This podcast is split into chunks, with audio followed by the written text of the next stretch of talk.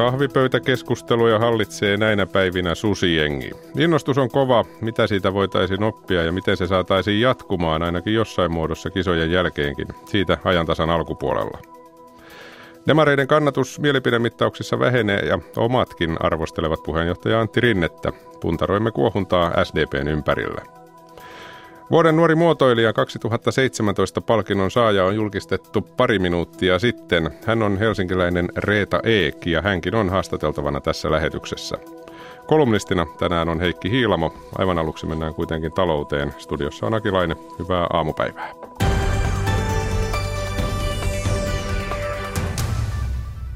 Taloudesta on kuulunut myönteisiä uutisia jo jonkin aikaa ja tänään oman ennusteensa on julkaissut itse asiassa muutama minuutti sitten finanssikonserni Nordea. Puhelimessa on nyt Nordean ekonomisti Pasi Sorjonen. Pasi, hyvää aamupäivää. No, oikein hyvää aamupäivää. Minkälainen se iso kuva nyt on? Kaikki tietysti miettivät, että jatkuuko se nousukausi.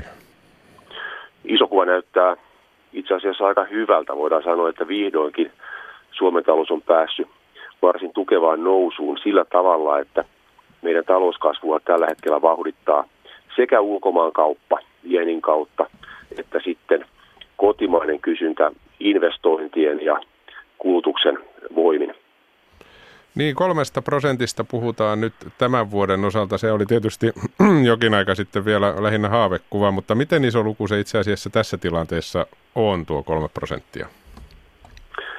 No jos me katsotaan jo toteutunutta kehitystä, mihin talous on päätynyt tuolla tämän vuoden toisella neljänneksellä, niin kyllähän niin kuin kahden prosentin kasvuennuste alkaa olla jo ehdoton alaraja, että jos aikoisi ennustaa alle kakkosta, niin täytyisi olettaa se, että talous kääntyy uudelleen laskuun ja missään tapauksessa sellaista ei ole näköpiirissä.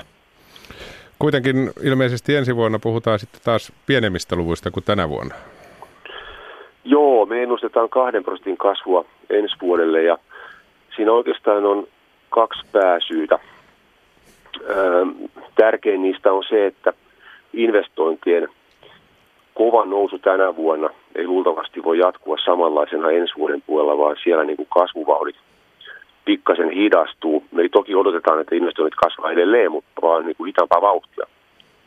Ja toinen juttu on se, että on pieniä epäilyksiä siitä, että millaista vauhtia kotitalouksien kulutus pystyy kasvamaan ensi vuonna ja sielläkin voidaan nähdä pientä hidastumista. Eli nämä kaksi seikkaa ehkä pääasiassa nyt selittää sen, minkä takia ensi vuosi olisi kasvun mielessä pikkusen vaimeampi. Niin, eli tänä vuonna tosiaan ennuste on 3 prosenttia, ensi vuonna kaksi. No tästä päästään, Pasi Sorjonen, sitten tietysti palkkaneuvotteluihin. Tässä on ollut olemattomia tai ainakin pieniä palkankorotuksia, on ollut kikyä ja lomarahaleikkauksia ja sitten sen jälkeen te ehdotatte, ehdotatte tai toteatte, että palkankorotusvara on pieni, alle prosentti. Miksi näin vähän? Öö, no lähtökohta varmaan ensinnäkin on se, me ymmärretään tietenkin se, että öö, palkan puoli haluaa saada palkankorotuksia, jotka, jotka ylittää inflaatiovauhdin ja jos inflaatiovauhti on tuolla sanotaan vähän alle prosentin tänä vuonna, ensi vuonna prosentin paikkeilla, niin silloin ansiotason nousu voisi hyvinkin mennä sinne prosentin paikkeille tänä vuonna, ensi vuonna pikkasen päälle prosentin. Ja se edellyttää sit sitä, että niin kuin sovimuskorotukset on pikkasen matalampia kuin tuo. Et sieltä se oikeastaan tulee. Meidän pitää pitää huoli siitä, että meidän kilpailukyky säilyy tärkeimpiin kilpailijamaihin. Juuri tuon suurempiin palkankorotuksiin ei ole varaa. Ja tässä täytyy muistaa myöskin sit se, että että meillä on ehkä tämmöinen parin vuoden nousupyrähdys, joka on luonteinen ja, ja, ja se ei ole mikään tae siitä, että meillä olisi yhtään pidemmällä aikavälillä samankaltaista kasvua, vaan paremminkin päinvastoin. Kaikki rakenteelliset seikat, jotka tulee väestön ikärakenteen kautta, puoltaa sitä ajatusta, että kasvu on sitten sen jälkeen hitaampaa. Niin, eli käytännössä ehdotus on tässä ennusteessa se, että nostettaisiin suurin piirtein inflaation verran, eli käytännössä sitä oikeaa korotusta ei juurikaan tulisi. Eikö kulutuksen kautta voisi ajatella, että talouskasvua tulee, jos ostovoima lisääntyisi ihmisillä? No se kilpailukykyasia on ehkä tällä hetkellä kuitenkin tärkeämpi. Ja sitten toinen asia on se, että, että kulutus pystyy kyllä kasvamaan sitä kautta, että meidän työllisyys paranee. Eli vaikka yksittäisten ihmisten reaalinen ostovoima kasvaisi kohtalaisen vähän tällä ajatuksella, niin, niin kotitaloussektorilla kyllä kulutusmenot kasvaa, koska töissä on enemmän ihmisiä. Niin, Pasi Sorjonen, tuosta tulee mieleen tuo, kun puhuit itsekin suhdanneluontoisesta nousukaudesta. Kuinka pitkäaikaiselta tämä nousukausi nyt näyttää? Aika moni on ennustanut, että tämä nopeampi kasvu hiipuu, muun muassa nyt tässä ennusteessa Nordeakin. No, tämä vuosi tietysti on, on, on jo kohta purkissa. Ensi vuosi näyttää vielä lupaavalta.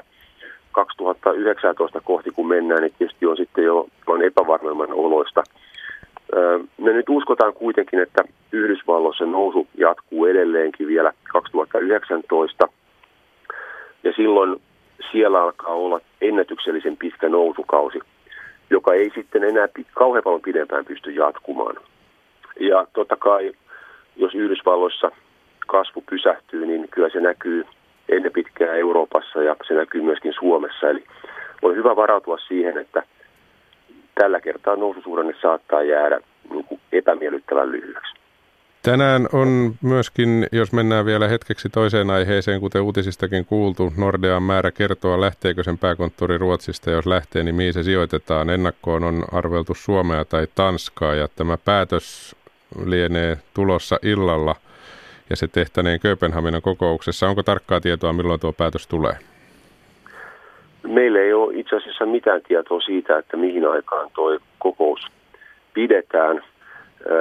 Meillä on suurin piirtein samankaltaisia tietoja, mutta nekin on saatu itse asiassa tiedotusvälineiden kautta. Eli meillä täällä näin ikään ei olla yhtään sen viisaampia kuin mitä te olette siellä. Hmm.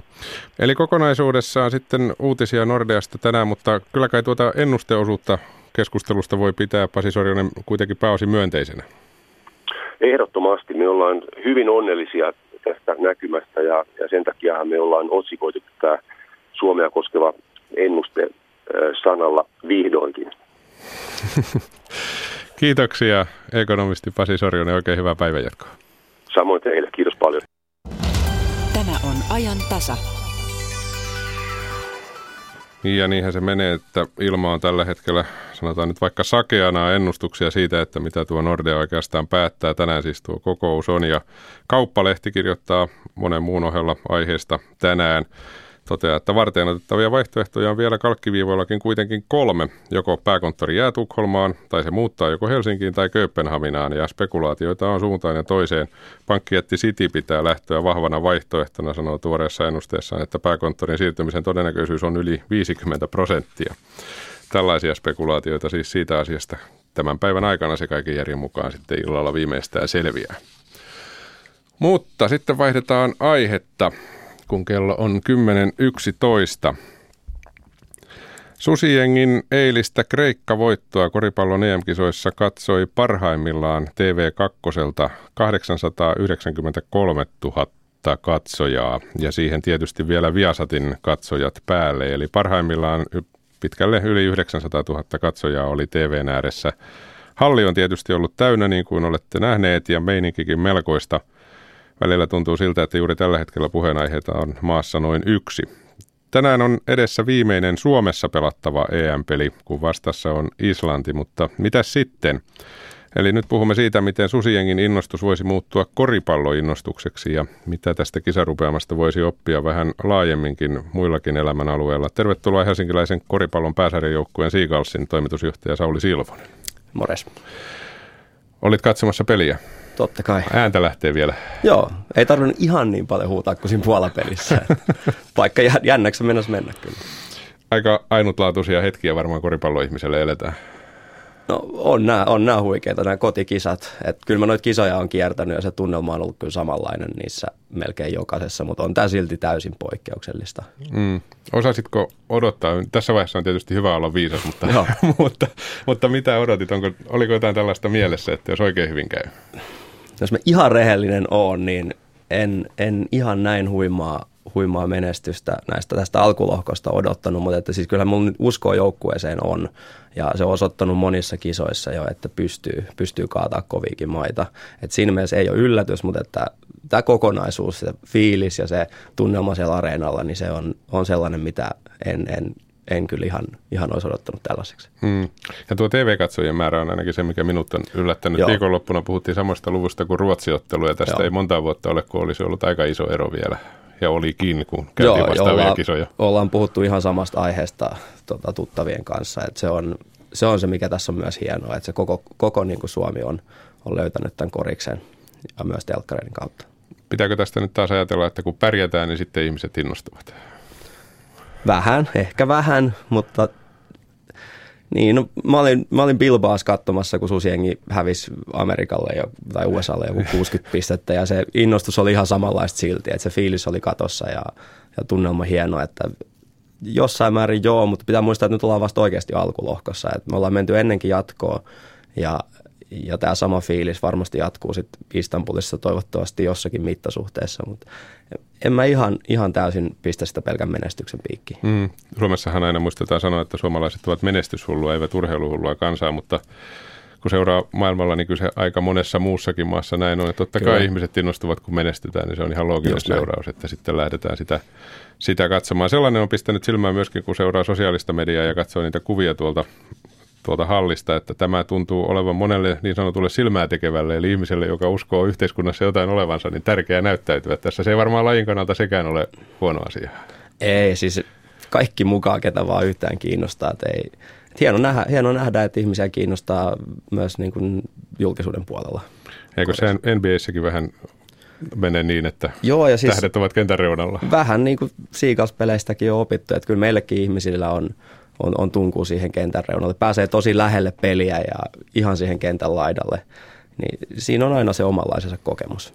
No sinäkin olet vielä suhteessa kuitenkin nuori mies, Rauli Silvonen, Siikalsin toimitusjohtaja. Koripallohan on sellainen laji ja aika moni sen varmaan muistaakin. Jotkut miettivät, että menestys on tullut nyt tässä hetkessä. Itsekin viittasitte aikaisempiin vuosiin, mutta koripallossahan on pärjätty 60-luvulta asti ainakin tavalla tai toisella varmaan jo sitäkin ennen. Eli se perinne on mm. kuitenkin olemassa jollain tavalla. Joo, aika, aika aaltoilevaahan se on ollut, mutta että EM-kisoissa oltiin, oliko se 95 jo ekan kerran, tai ei ekan kerran, mutta nyt tässä niin kuin uudessa, uudessa vaiheessa. Ja, ja, ja se on, niin, se on ehkä jokaiselle sellaiselle ikäpolvelle aina se, se tietty menestys on se, se, se mittari ikään kuin sen lajin mm. kokonaismenestyksestä. Että on hauska muistella Tokion olympialaisia 64, mutta ne eivät tähän tilanteeseen hirveästi vaikuta. Joo, itselläni ei ole hirveästi silleen pinnalla.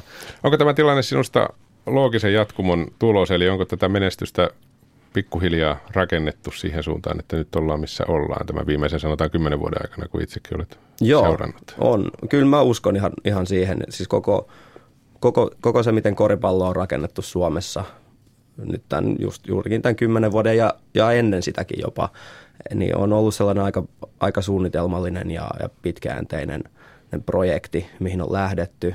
Että et on hyviä uusia korisjuttuja ympäri Suomea, ei pelkästään nämä Helsingin akatemiat ja, ja, ja korisliiton toiminta, vaan, vaan muuallakin. Eli, eli on, on lähdetty kehittämään juniorityötä ja, ja, ja seuratoimintaa ja nostettu sitä vähän siitä en voi sanoa vanhasta tasosta, mutta siitä aikaisemmasta toimintatavasta niin vähän uudenlaisia. Hmm. Minkälainen yhteistyö seurojen välillä on? Seagulls on tietysti uusi juttu, kolme kautta nyt pääsarjassa, mm. neljäs kausi lähdössä. Siellä on hyvinkin perinteikkäitä joukkueita mukana eri puolilta Suomea. Miten sinä näet sen, miten on otettu vastaan ja minkälainen se henki on? Tehdäänkö tätä yhdessä aidosti? Siis mun ihan pakko rehellisesti sanoa, että seura-yhteistyö jo pelkästään viimeisen viiden vuoden aikana niin ympäri Suomen on, on parantunut merkittävästi ja mä oon siitä, siitä tosi tyytyväinen, koska mä oon nähnyt erilaisia vaiheita, itse pelannut koko ikäni ja ollut mukana toiminnassa. En tietysti tausta oli ihan samalla tavalla kuin nyt, mutta se on, on hieno nähdä, että miten seurat alkaa niin kuin tajumaan sen, että kentällä kilpaillaan ja, ja pelejä, voitetaan ja pelejä hävitään, mutta se kokonaisuus ja se koko, nyt jos puhutaan ihan korisliigasta, niin se, se pitää rakentaa seurojen kesken yhdessä, enemmän mm. tai vähemmän. Tästä samasta puhuttiin eilen juuri tuolla jääkiekon SM Liigan avaustilaisuudessa. siitä sitten lisää perjantaina ajan tasassa, mutta väitätkö Sauli Silvonen, että kun tulee uusi joukkue Helsingistä, sillä on hassu nimi, se on pääkaupunkiseudulta, joka herättää tunteita jo sinällä ja siellä taustalla on persoonia, jotka herättävät tunteita puolesta mm. ja vastaan, niin teidät on otettu ihan avosylin vastaan. No ei missään nimessä ekana vuonna otettu avosylin vastaan, eikä, eikä ehkä pidäkään. Kyllähän mm. kaiken, kaiken pitää osoittaa se, että mitä ollaan tekemässä ja mihin suuntaan ollaan men- menossa. Mutta tota, mä uskon, että me ollaan nyt vakiinnutettu ainakin jossain määrin paikkamme ihan helsinkiläisessä urheilussa ja suomalaisessa urheilussa ja, ja, ja tota, me, me tultiin tekemään tietynlaista muutosta. Et me uskotaan helsinkiläisen koriksen perinteisiin. Siigas lähtee siitä, että me halutaan edustaa Helsinkiä. Täällä on monia hienoja seuroja, joiden kaikkien kanssa me pyritään tekemään yhteistyötä, jotka tekee aivan loistavaa junioritoimintaa. Ja, ja sitä kautta me pyritään olemaan se, se edustava taho sitten kansallisessa kilpailussa. Mm. Miten paljon joudut ja puhut siitä perinteestä? Täällähän tosiaan Torpanpojat, Kristika, Panterit, mm. kaikenlaisia menestyneitä seuroja löytyy matkan varrelta. Onko se minkälainen asia Siikalsin kannalta ja minkälaisen pohjan se antaa? No siis ihan loistava asia. Mielestäni helsinkiläinen koripallo on varmaan yksi peri, perinteikkäimpiä Suomessa. Et, et, et, et se vaan, että sit on ollut muutamia vähän heikompia hetkiä no niin kuin kilpatasolla tai SM-tasolla. Ja nyt koitetaan tuoda se takaisin ja ollaan ehkä jo tuotukin sille tasolle, missä, millä sen pitäisi olla. Mm. No nyt ollaan sitten Sauli siinä tilanteessa, että tänä iltana tässä viereisessä talossa viimeinen peli sitten mennään Istanbuliin ja kisat ovat Suomen pelien osalta, täällä pelattavien pelien osalta mm. ohi tämän illan jälkeen. Mitäs nyt sitten? Mites tämä kaikki saataisiin, kun siellä on se 12 000 ihmistä ja varmaan tänä iltana lähemmäs miljoona TVn ääressä, niin niistä pieni osa, jos saataisiin halliin taas mukaan, niin olisi varmaan aika mukavaa. Joo, ja kun puhutaan korisliigasta, niin, niin, niin pitää toivottavasti ihmiset ymmärtää sen, että se osa, osa tämän jutun hienoudesta on se, on se laji. Mä oon tosi jäävi sanomaan sitä, koska mä oon elänyt korista lähes koko ikäni, mutta niin se, mitä mä kuulen tuolla kentän laidalla meidänkin peleissä, on se, että et sinne tullaan ekaan peliin, ei ole ehkä käyty korista katsoa kymmenen vuoteen tai ei ole käyty katsoa ikinä. Ja on vähän sellainen, että mitähän tämä nyt on, mutta että tosi monet lähtee siitä pelistä sen jälkeen, että hei, tämähän oli oikeasti siistiä. Tässä koko ajan tapahtuu ja, ja pääsee niinku huutamaan, tulee nousu ja lasku ja sitten parhaimmillaan peli ratkeaa ihan viimeisen sekunnilla ja voi ratketa viimeisen puolen minuutin aikana suuntaan tai toiseen niinku monta kertaa. Ja se on niinku tällainen hienous. Ja, ja se, mitä tuolla Hartwall Areenalla tällä hetkellä koetaan, niin meidän Töölön kisahallissa Seagalsin pelissä pienemmässä, huomattavasti pienemmässä mittakaavassa, niin pystyy kokemaan sen ihan saman jutun. Se yleisö räjähtää jokaisesta korista ja, ja tota, siitä tulee se sama fiilis ja se sama kannustus ja se peli aaltoilee ja hetken luulee, että voitetaan, hetken luulee, että hävitään ja sitten sit koko hommat menee taas ihan uusiksi. Ja se sama fiilis on oikeasti nähtävissä suomalaisessa korisliigassa, jonka taso alkaa olla oikeasti kansainvälisesti täysin kilpailukykyistä, niin kuin on monet meidän Suomen huippuseurajoukkueet jo osoittanut. Mm, ja sieltä näistä nyt tuolla areenalla nähtävistä pelaajista ymmärtääkseni ainakin Rannikko, Koivisto, Kotti varmuudella pelaavat tätä sarjaa. Eli voidaan tasostakin alkaa jo keskustella ilman, että täytyy kovin paljon maalata ylimääräisiä siis, kuvia. Siis kyllä joo, ja se mitä niin kuin me Siigalsina on tässä koetettu tehdä, että me ollaan oltu ponnahduslauta joillekin susiengiin. Joillekin susiengin pelaajille me ollaan oltu se, että tullaan takaisin Suomeen, niin kuin nyt esimerkiksi Kotti. Muut joukkueet on ottanut rannikon vastaan takaisin huippuuran jälkeen. Junnuli kävi meillä pelaamassa vuoden ja nyt se on Israelin pääsarjassa. Eli niin kuin korisliigan taso on, on täysin, täysin kilpailukykyinen kansainvälisilläkin mittareilla, niin kuin nämä pelaajat on osoittanut ja, ja, ja, ja monet muut. Mm.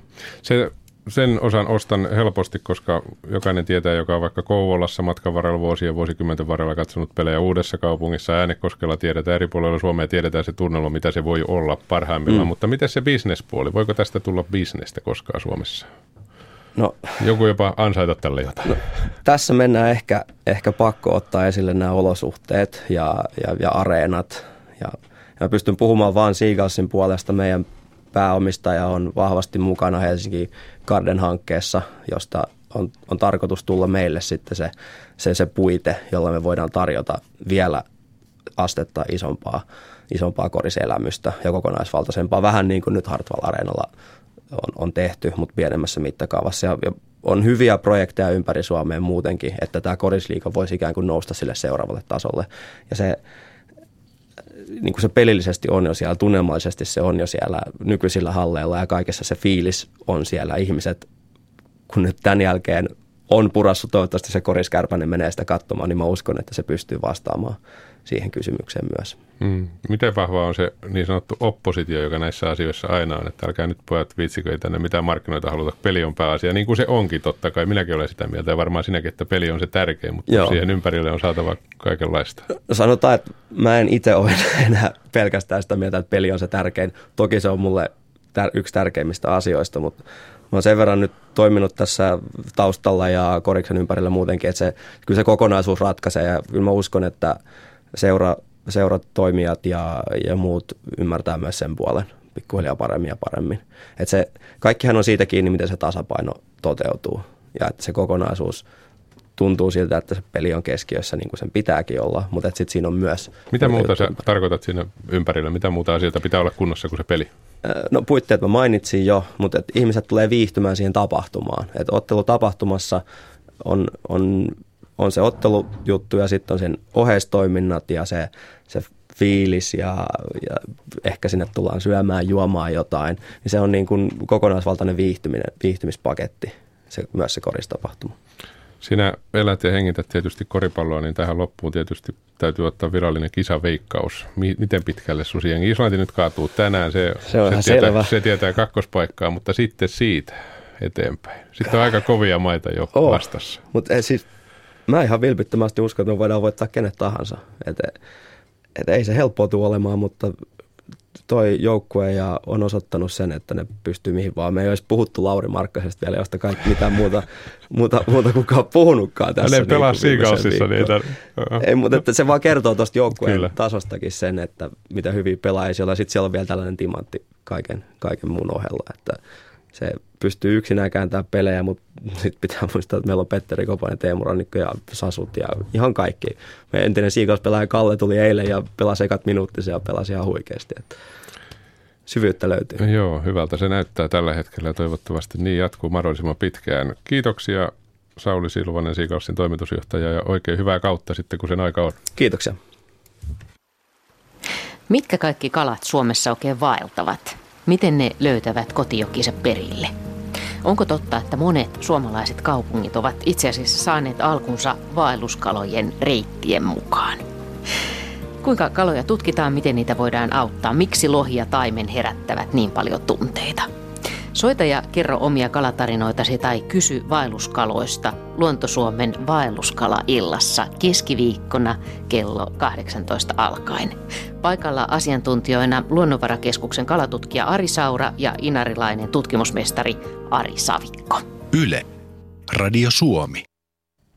Kello on 10.26 ihan tuota pikaa. Toisenlaisiin aiheisiin kohta pohditaan, missä menee SDP tällä hetkellä. Ja haastattelussamme on myös vuoden nuori muotoilija 2017 palkinnon näillä hetkillä itse asiassa pokkaava Reeta Eek. Kolumnistina tänään on Heikki Hiilama, mutta nyt Yle.fi tarjontaa Kati Lahtinen. Niin oli sillä tavalla, että täällä ei oltu ehditty sitä Markkasasta puhua mitään, mutta tuolla Yle, Yle Urheilun verkkosivuilla on jonkin verran juttua tuosta susijengistä. Espanjalaislehti hehkuttaa Markkasta, että hän on kuin lapsen kasvoinen Sol, eli NBAissä – hienon uran pelannut pelaaja. Sieltä löytyy paljon kaikenlaista. Kannattaa käydä katsomassa, jos tähän koripalloon on nyt innostunut. Mutta otetaan sitten vähän muita uutisia. Kansallisen rokotusohjelmaan lisättiin tänä syksynä vesirokkorokote 2006 mm-hmm. ja sen jälkeen syntyneille lapsille – se annetaan ilmaiseksi. Ja vaikka tätä vesirokkoa pidetään lasten tautina, niin, joka ennen piti vain sairastaa pois, niin nyt kun on kysytty sitten ihmisiltä kokemuksia siitä, että minkälaista se sitten oli sairastaa, niin on täällä sen verran karuja kertomuksia, että, että saattaa ajatukset muuttua. Esimerkiksi kun aikuisellahan tämä on vähän muuta kuin lastentauti. Iho aivan rikki, vain kämmenet ja jalkapohjat ilman näppyjä, 12 päivää kuumetta, 39 astetta, 5 viikkoa sairaslomaa. Aika, aikamoisia. Niin olisiko siinä sitten syytä, että minkä vuoksi tätä nyt on otettu tänne rokotusohjelmaan? Täällä on kerätty siis näitä kokemuksia ja näitä, näitä sitten löytyy tuolta verkkosivuilta. Ehkä tässä onkin kyse massoista ja laumasuojasta, eikä sitten siitä yksilön omasta kokemuksesta. Meidän verkkosivuilta löytyy myös uutinen, joka ehkä vahvistaa monen omaa tuntumaa, nimittäin ADHD ja uniongelmat esiintyy usein yhdessä. hollantilaistutkijat ovat nyt selvittämässä sitten sitä, että onko kyseessä syy ja seuraus, eikä kaksi erillistä ilmiötä. Näyttää siltä, että ne ovat saman kolikon kaksi eri puolta. Ja, ja, ja jos näin on, niin se tarkoittaisi sitä, että sitten sitä pystyttäisiin myös hoitamaan muutoin kuin lääkkeillä. Ja, ja tämä tietysti antaa, antaa hyvää toivoa. ADHDsta kärsivien virkeys lisääntyy iltaa kohti, toisin kuin ihmisillä yleensä, ja on myös havaittu, että 70 prosentilla on silmien epätavallisen voimakasta valoherkkyyttä, joten näitä yhteneväisyyksiä löytyy. Jutussa mainitaan myös se, että aikuiselta se ADHD jää yhä usein havaitsematta. Sitten kysymys, jos on sellainen olo, ettei työ tänään nappaa, niin synninpäästö tulee. Asiantuntijat ovat sitä mieltä, että töissä voi joskus käydä ihan vain palkan takia. On katsottava työstä saatavan rahan taakse, sanoo psykologi Maria Kaikkonen. Työnteko ja siitä saatava raha mahdollistavat monia itselle tärkeitä asioita elämässä. Matkustelu, opinnot. Voi katsoa sinne tulevaan viikonloppuun, jos tuntuu, että tämä keskiviikko on vaikea ja ja, ja kaikki tällaiset. Sitten täällä muistutetaan siitä, että työelämässä nousevat esiin arvostuksensa ja itsensä toteuttamisen tarpeet. Ja täällä sitten to- todetaan myös, että työnteossa yleensä riittää hyvä perussuoritus. Työnteon maailmanennätystä ei yleensä tarvitse tehdä, vaikka sitä on koitettukin. Ja linkki vie juttuun kaivosmies, metallityöläinen Aleksei Stahanovista. Stahanovilaisuutta, joo. Teemme vaan parhaamme tässä ja katsomme, mihin se riittää. Niin, siis 1457 prosenttia oli se, jolla Stahanov ylitti sen päivän normin, että siinä sulla onkin tavoite. Joo, siihen pyritään. Kiitos. Tämä on ajan tasa. Sitten mennään kotimaan politiikkaan. SDPn oppositiopolitiikka on epäonnistunut. Puheenjohtaja Antti Rinne on onnistunut huonosti tehtävässään eikä hänellä ole selkeää käsitystä siitä, mihin puolue on menossa. Tämän suuntaisia tuloksia SDP sai puolueen piirijohtajille ja puoluehallituksen jäsenille tehdystä kyselystä. Missä SDP siis menee? Siitä keskustelevat Demokraattilehden päätoimittaja Mikko Salmi ja erikoistutkija Erkka Railo Turun yliopiston eduskuntatutkimuksen keskuksesta. Puolue on hämmennyksen tilassa, mutta nyt on aika etsiä hyvää yhteistä negatiivisen sijaan, sanoo Salmi. No varmaan se kertoo semmoista hämmennyksen tilasta, mikä tällä hetkellä puolueessa jollain tavalla vallitsee. Ja, ja syy on ehkä se, että että aika voimakkaasti käydään julkisuudessa myös keskustelua siitä, että kuka puukottaa ja ketä. Mä oikein jotenkin nimennyt, että SDP ehkä kaipaisi tällä hetkellä ihan perinteistä perheneuvontaa, että, että kun on kolme vuotta oltu tavallaan liitossa Rinne ja puolue, niin, niin tässä kohtaa alkaa olla se tilanne, jolloin täytyy miettiä, että hei, onko meillä jotain hyvää yhteistä jaettavaa vai onko vain näitä negatiivisia asioita. Ja yksi hyvä asia, mikä on tapahtunut tämän Rinteen kaudella 18.9.2015, jolloin oli joukkovoima mielenosoitus, että ehkä sieltä voisi löytyä jotain semmoisia yhteisiä nimittäjiä. Mutta um, olette sitä mieltä, että ei pelkästään media hämmennä, vaan puolue itsekin hämmentää tätä tilannetta? No kyllä mä sanoisin näin. Yksi semmoinen niin merkittävä indikaattori tässä on nimenomaan se, että ikään kuin sisäiseksi luokitellut keskustelut, niin ne vuotaa julkisuuteen oikeastaan sanasta sanaan. Et siellä on tavallaan semmoisia vuotoja, en tiedä kuinka monesta ihmisestä on kysymys, enkä tiedä nimiä, mutta, mutta että jos, jos puolueen hallituksen keskustelut vuotaa toimittajille ää, sanasta sanaan, niin, niin silloin on kysymys semmoista tietystä niin kuin luottamuksen puutteesta ja, ja se on vakava asia joka tapauksessa. Niin tuossa, tuossa kyselyssä erityisen paljon kritiikkiä sai SDPn harjoittama oppositiopolitiikka. Enemmistö puoluevaikutteista pitää demareiden oppositiopolitiikkaa melko huonona ja yksikään vastaaja ei katsonut sen sujuneen hyvin. Erkka Railo, mitä teille tämän kyselyn tulokset kertovat? Ensisijassa se tietysti kertoo siitä, että Antti Rinne valittiin aikoinaan sillä lupauksella, että hän nostaa puolueen kannatuslukemut aivan uudelle tasolle.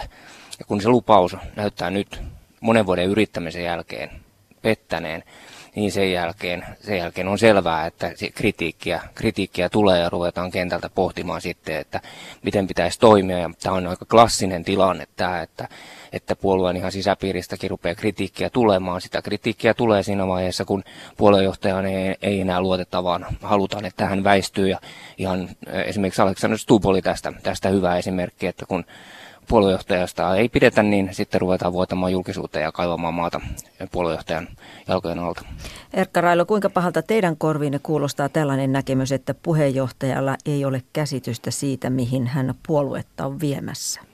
Se on tietysti sellainen ulkoinen vaikutelma, joka median kautta tosiaan syntyy ja sitä, sitä tilannetta niin kuin ruokkii se, että, että mielipidemittauksissa ei mene hyvin. Eli se, siinä on hiukan tämmöistä efektiä, että kun ei mene hyvin, niin sitten se alkaa se politiikkakin näyttää epäuskottavalta ja sitten kun politiikka alkaa näyttää epäuskottavalta, niin sitten mielipidemittaukset painuvat uusiin, uusiin pohjalukemiin. Tässä on mun mielestä kuitenkin laajemmasta ilmiöstä kysymys, että tässähän nähdään se, että nämä kannatus on valunut vihreille ja sitten toinen asia on, on, on se, että nuoria ei ole saatu SDPn toimintaan enää pitkään aikaan mukaan.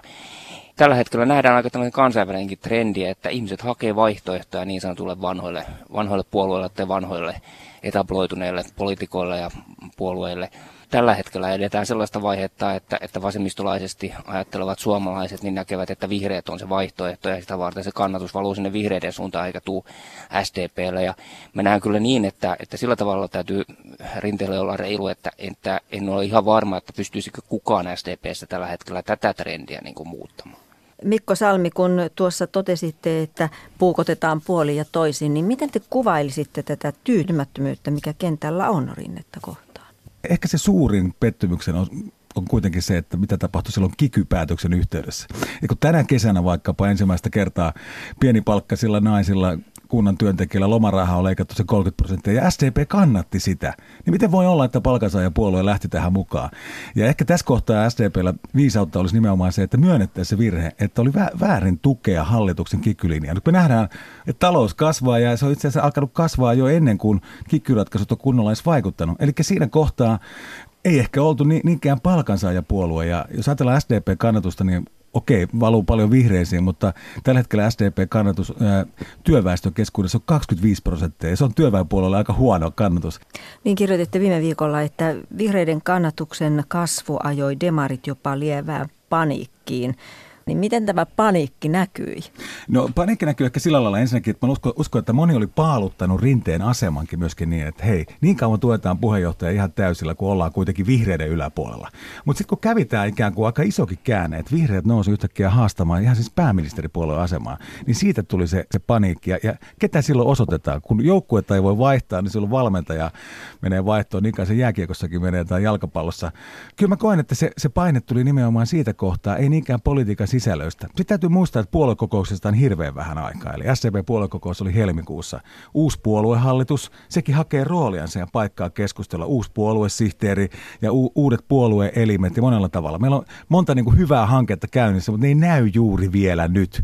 Viime viikonloppu oli ilmeisesti hyvin mielenkiintoinen. Vietettiin järjestöpäiviä Jyväskylässä, jossa SCP-porukka kokoontui, kaikki siis järjestötoimijat. Se oli hirveän hyvä henki ja lauantaina voisin väittää, että kun Tuula Haatainen valittiin presidenttiehdokkaaksi, niin Kyllä siellä oli ihan innostunutta meininkiä. Ongelma oli se, että kun tuli sunnuntai-aamu ja tuli Iltalehden juttu, jossa Antti Rinne kertoo, että minua puukotetaan selkään, niin se jotenkin lamautti sen tunnelman. Eli, eli tavallaan se julkisuudessa käytävä puolueen keskeisten vaikuttajien debatti, se niin kuin vie intoa kentältä. Mä katson niitä pikemmin niin kuin niitä siitä näkökulmasta, että ne osoittaa sen, että mikä sen puolueen sisällä kuitenkin se tilanne on, että kuinka syvää tyytymättömyyttä siellä on ja kuinka heikoksi Rinne oman asemansa kaiken tämän keskellä näkee.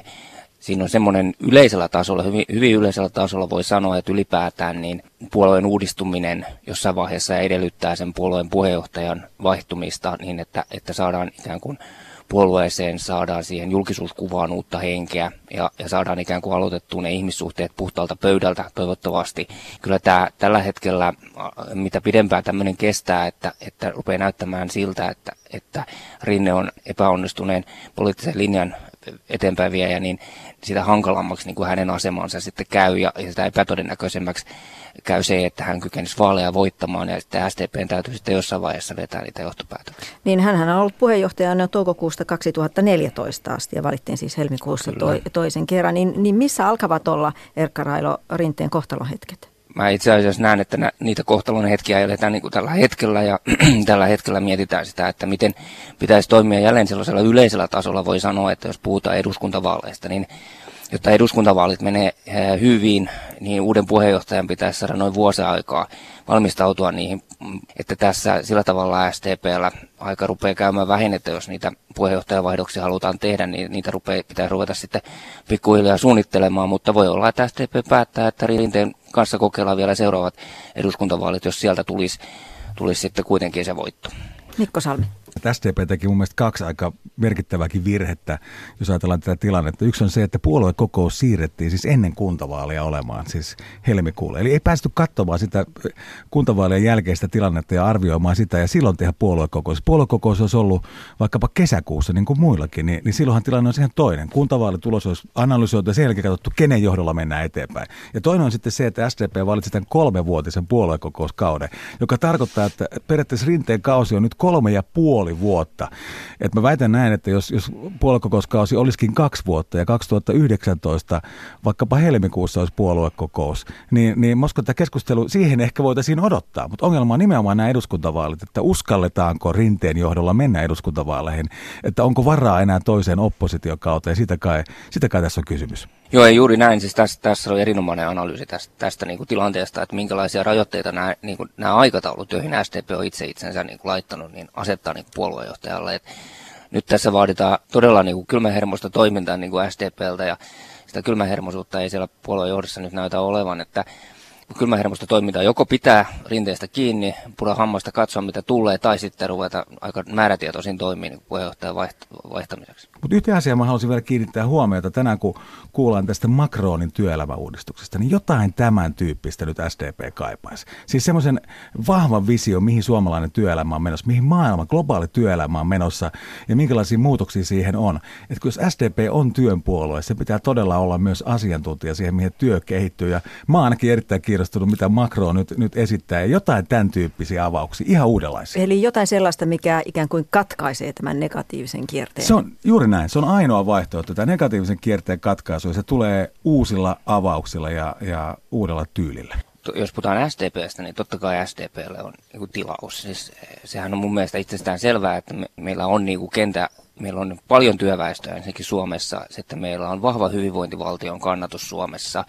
Mun mielestä niin kuin se viesti, perusideologia, mitä SDP ajaa, niin on sen kaltainen, jota, jota mun mielestä suomalaiset, luulisi, että suomalaiset sitä kannattavat. Että ei se mun mielestä siinä ei ole niin kuin se, se ongelma. Ongelma on ehkä enemmän esimerkiksi siinä, että nuoret herkästi niin kuin identiti, identifioituvat toisenlaisiin asioihin kuin, kuin työväenliikkeeseen. Että käsitys, mitä, mitä työväenliike on, niin se on, se on niin kuin varmaan nuorille aika vierasta tänä päivänä. Ja ja nuoria varmaan huolestuttaa enemmän esimerkiksi ympäristön tilaa, jonka takia, jonka takia kun omat työehdot, välittömät työehdot tai se, josta syystä se menee se kannatus ehkä sinne vihreiden, vihreiden suuntaan, mutta tässäkään ei kannata niin kuin sillä tavalla masentua, että, että pitkällä aikavälillä mä ajattelen, että tämän kaltaiselle puolueelle ehdottomasti on, on Suomessa elintilaa. Jos ajatellaan tätä hetkeä, niin kuin olisiko juuri se, mitä Mikko Salmi tässä ehdottaa, että joku tuore iso asia, millä tultaisiin esiin vai mm. onko se puheenjohtajan vaihto? No nämä ei sulje toisiaan ensinnäkään pois. Toinen asia on se, että totta kai niin kuin jokaisen puolueen täytyy yrittää ja kyetä ottamaan itselleen se aloite. Täytyy kyetä niin kuin osoittamaan, että että, että heillä on vastauksia tämän päivän haasteisiin, ja sitäkin SDP on niin kuin hiukan yrittänyt. Tässähän oli aikaisemmin tästä esimerkiksi tästä kikypaketista asiallisesti kritiikkiä, että SDP joutui mahdottomaan asemaan sen kikypaketin kanssa sen, sellaisessa tilanteessa, jossa SAK ja liitot niin kuin kannatti sitä, ja sitten SDP olisi pitänyt sitten sitä vastustaa. Se oli erittäin mm, vaikea, mm, vaikea paikka mm. tietysti SDPlle. Totta. Ää, mutta totta kai niin kuin jatkossa niin sitten...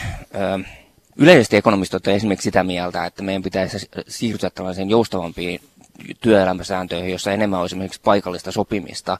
Ja paikallisestakin sopimisesta saatiin niin kuin alustava sopimusta yhteisymmärrys silloin keväällä 2016 mun mielestä esimerkiksi sillä linjalla, jos se SAKlle kelpaisi, niin se kelpasi silloin, niin voi olla, että, että se voisi olla semmoinen asia, jota SDP voisi lähteä tarjoamaan tulevaisuudessa eteenpäin.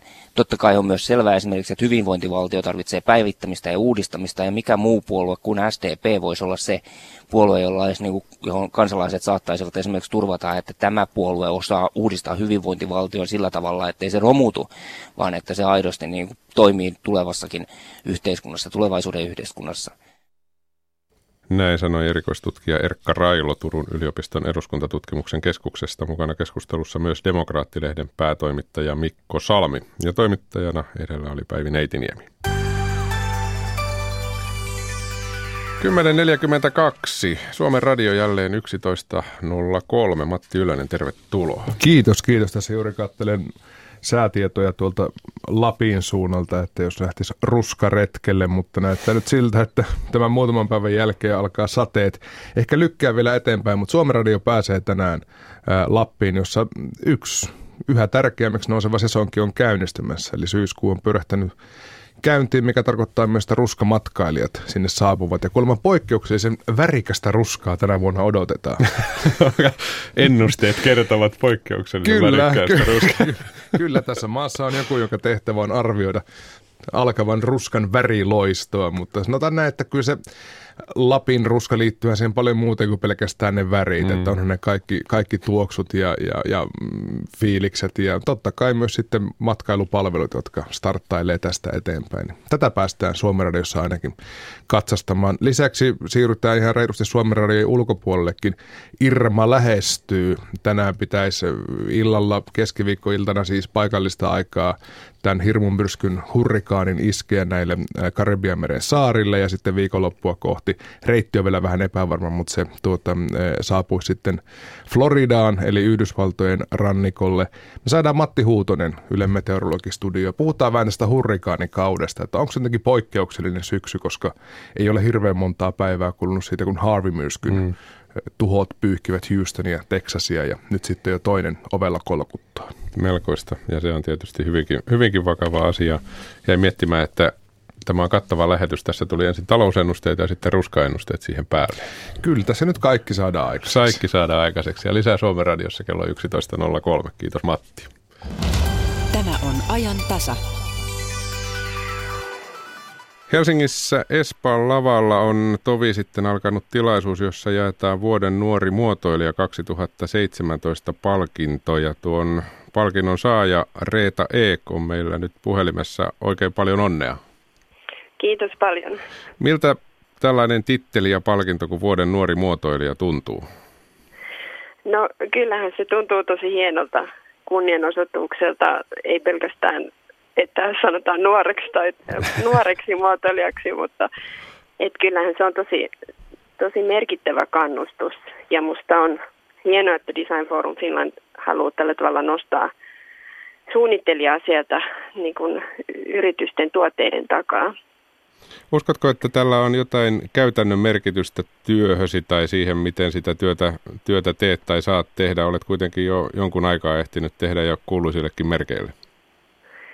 Joo, no kyllä mä, kyllä mä uskon, että tällä, tällä on niin kuin merkitystä mun uran kannalta, että, että niin kuin tässä palkintoperusteessakin sanottiin, että moni tuntee niin kuin mun, mun töitä, mutta ei, ei oikeastaan ole tuntenut mua siellä, siellä niin kuin töiden takana, että, että tota, tuo niin kuin semmoista ää, nimi tulee, t- tulee niin kuin tunnetummaksi ja sitten kyllähän, kyllähän tämmöisellä palkinnolla niin varmasti myös on ihan kansainvälistä merkitystä, että Suomi kuitenkin on arvostettu muotoilumaa, että – että tota niin, uskon, että myös tämmöistä mm. apua voi olla tulevassa.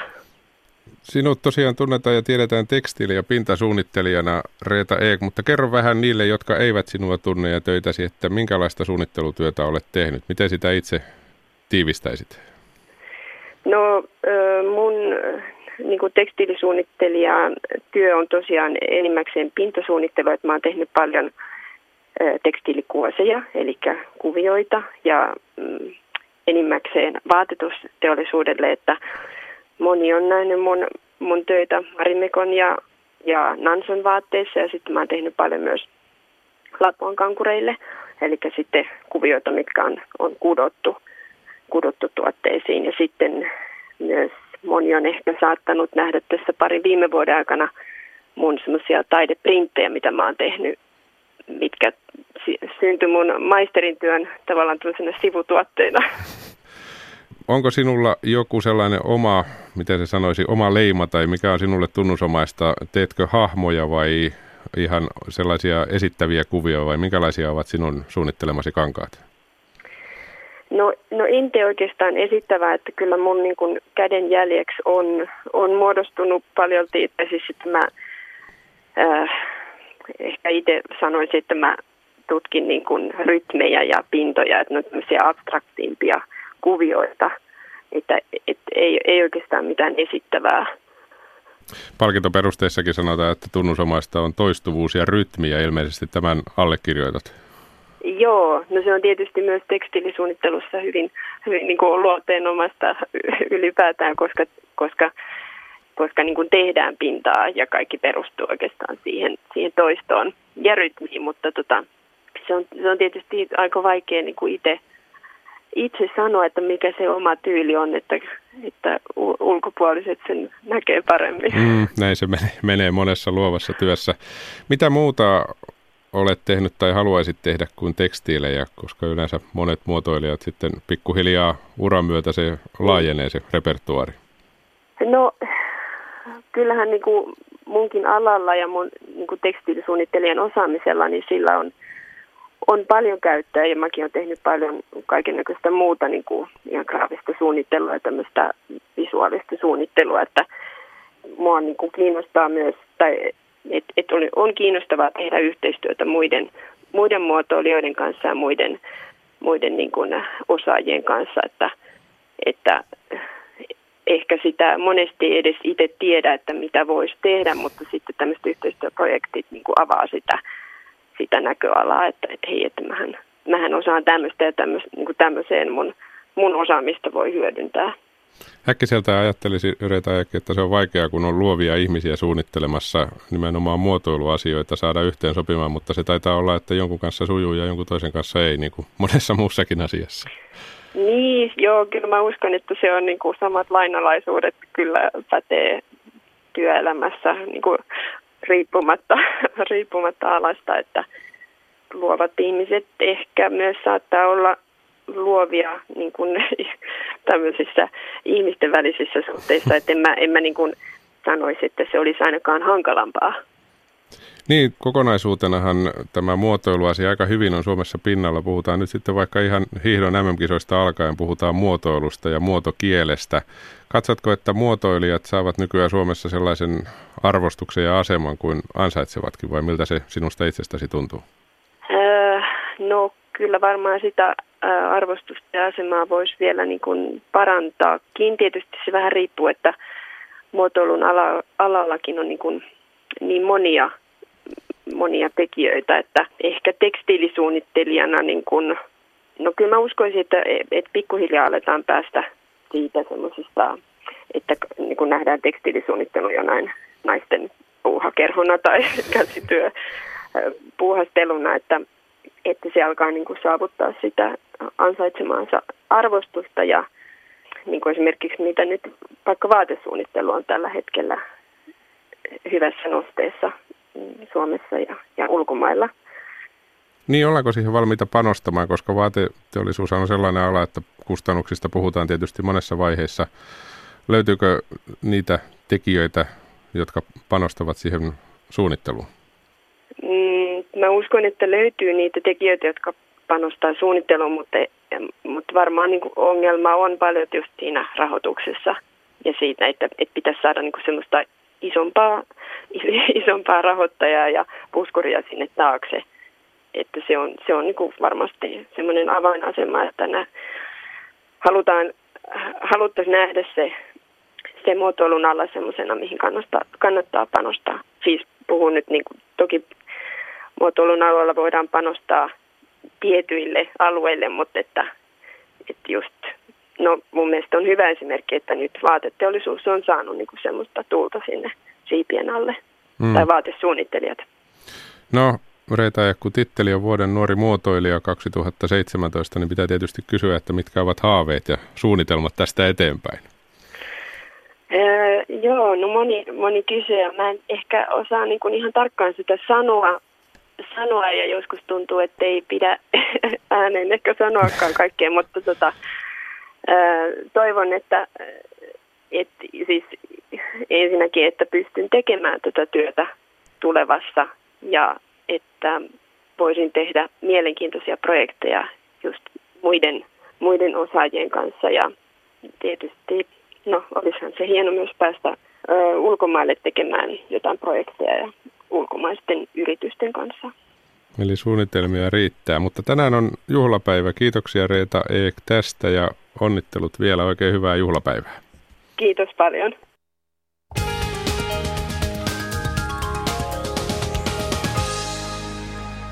Liikennetiedote tähän perään. Etelä-Savossa erikoiskuljetus liikkuu seuraavien tuntien aikana reitillä tie 23 Nälkämäki, Hankasalmi, Varkaus. Kuljetus on perillä Leppävirralla kello 14 mennessä ja siis Etelä-Savossa tämä erikoiskuljetus liikkuu seuraavien tuntien aikana reitillä tie 23 Nälkämäki, Hankasalmi, Varkaus ja perillä Leppävirralla kello 14 mennessä.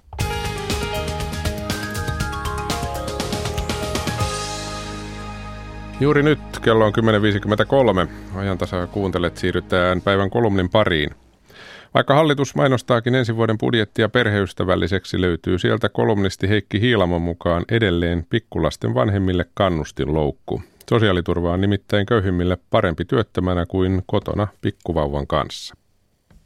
Tulomatkalla budjettiinfosta perhe- ja peruspalveluministeri Annika Saarikko julkaisi videoblogin. Se on otsikoitu – Ensi vuoden budjetti on perheiden ja perusturvan budjetti. Kuulostaa hyvältä. Budjetissa ei kuitenkaan päästä kiinni vauvaperheiden kannustinloukkuun. Se koskee köyhimpiä äitejä ja ajaa heitä pois kotoa jo muutama kuukausi lapsen syntymän jälkeen. Sosiaali- ja terveysministeriön julkaisema tiedote totesi sanatarkasti – Vähimmäismääräisiä päivärahoja korotetaan niin, että päiväraha olisi kaikissa tilanteissa nettona riittävän suuri, jotta tuen saaja ei tarvitsisi turvautua perustoimeentulotukeen. Ministeriön mukaan näin turvataan perusturvan ensisijaisuus suhteessa toimeentulotukeen ja tukien kohdentuminen toteutuu tarkoitetulla tavalla. Kuulostaa taas todella hyvältä, mutta jälleen tarkemmin katsottuna liian hyvältä ollakseen totta. Vähimmäismääräinen päiväraha tarkoittaa sosiaaliturvan alinta päivärahaa. Se maksetaan niille, joilla ei ole aikaisempia työtuloja. Jos alinta summaa nostetaan, toimeentulotukea tarvitaan vastaavasti vähemmän. Hallitus osoittaa kuitenkin tämän tärkeän tavoitteen toteuttamiseen vain 8 miljoonaa euroa. Todellisuudessa alimmat päivärahat ovat monessa tapauksessa kaukana siitä summasta, joka maksetaan toimeentulotukena. Toimeentulotuen ja päivärahojen välillä on itse asiassa niin suuri aukko, että se vaatisi kymmeniä kertoja suuremman summan täyttyäkseen. Yksi tärkeä syy aukon syntymiseen liittyy vuoden 2011 hallitusneuvotteluihin. Matti Vanhasen hallitus oli korottanut vuonna 2009 alimmat päivärahat samalle tasolle työttömän perusturvan kanssa – Vuonna 2011 syntymässä ollut Kataisen hallitus halusi lamasta huolimatta nostaa perusturvaa. Puolueet sovivat, että tarkoituksen oli käytettävissä yhteensä 200 miljoonaa euroa. Rahan jakamisesta käytiin ankarat neuvottelut. Tuolloin pulmaksi nousi se, että sosiaalidemokraatit halusivat niin kutsutun työttömyysturvan kaksoiskytköksen avulla ikään kuin valuttaa perusturvan korottamisen hyödyn myös ansiopäivärahaa saaville työttömille. Tuo kytkös on muuten yksi monimutkaisimpia osia sosiaaliturvajärjestelmää, eikä sitä ole mahdollisuudesta tässä kuvata tarkemmin. Yhtä kaikki sosiaalidemokraattien kanta tarkoitti sitä, että lupaus 100 euron korotuksesta perusturvaan ulottui myös ansioturvaan, muttei alimpiin päivärahoihin. Tapahtunut liittää yhteen Annika Saarikon mainitsemat perheen ja perusturvan. Pikkulasten vanhemmille syntyi nimittäin kannustinloukku. Sosiaaliturva on köyhimmillä parempi työttömänä kuin kotona pikkuvauvan kanssa. Näin ollen esimerkiksi alinta päivärahaa saavien äitien kannattaa heti 105 päivän äitiysrahakauden jälkeen ilmoittautua työttömiksi ja vaihtaa päiväraha työmarkkinatukeen.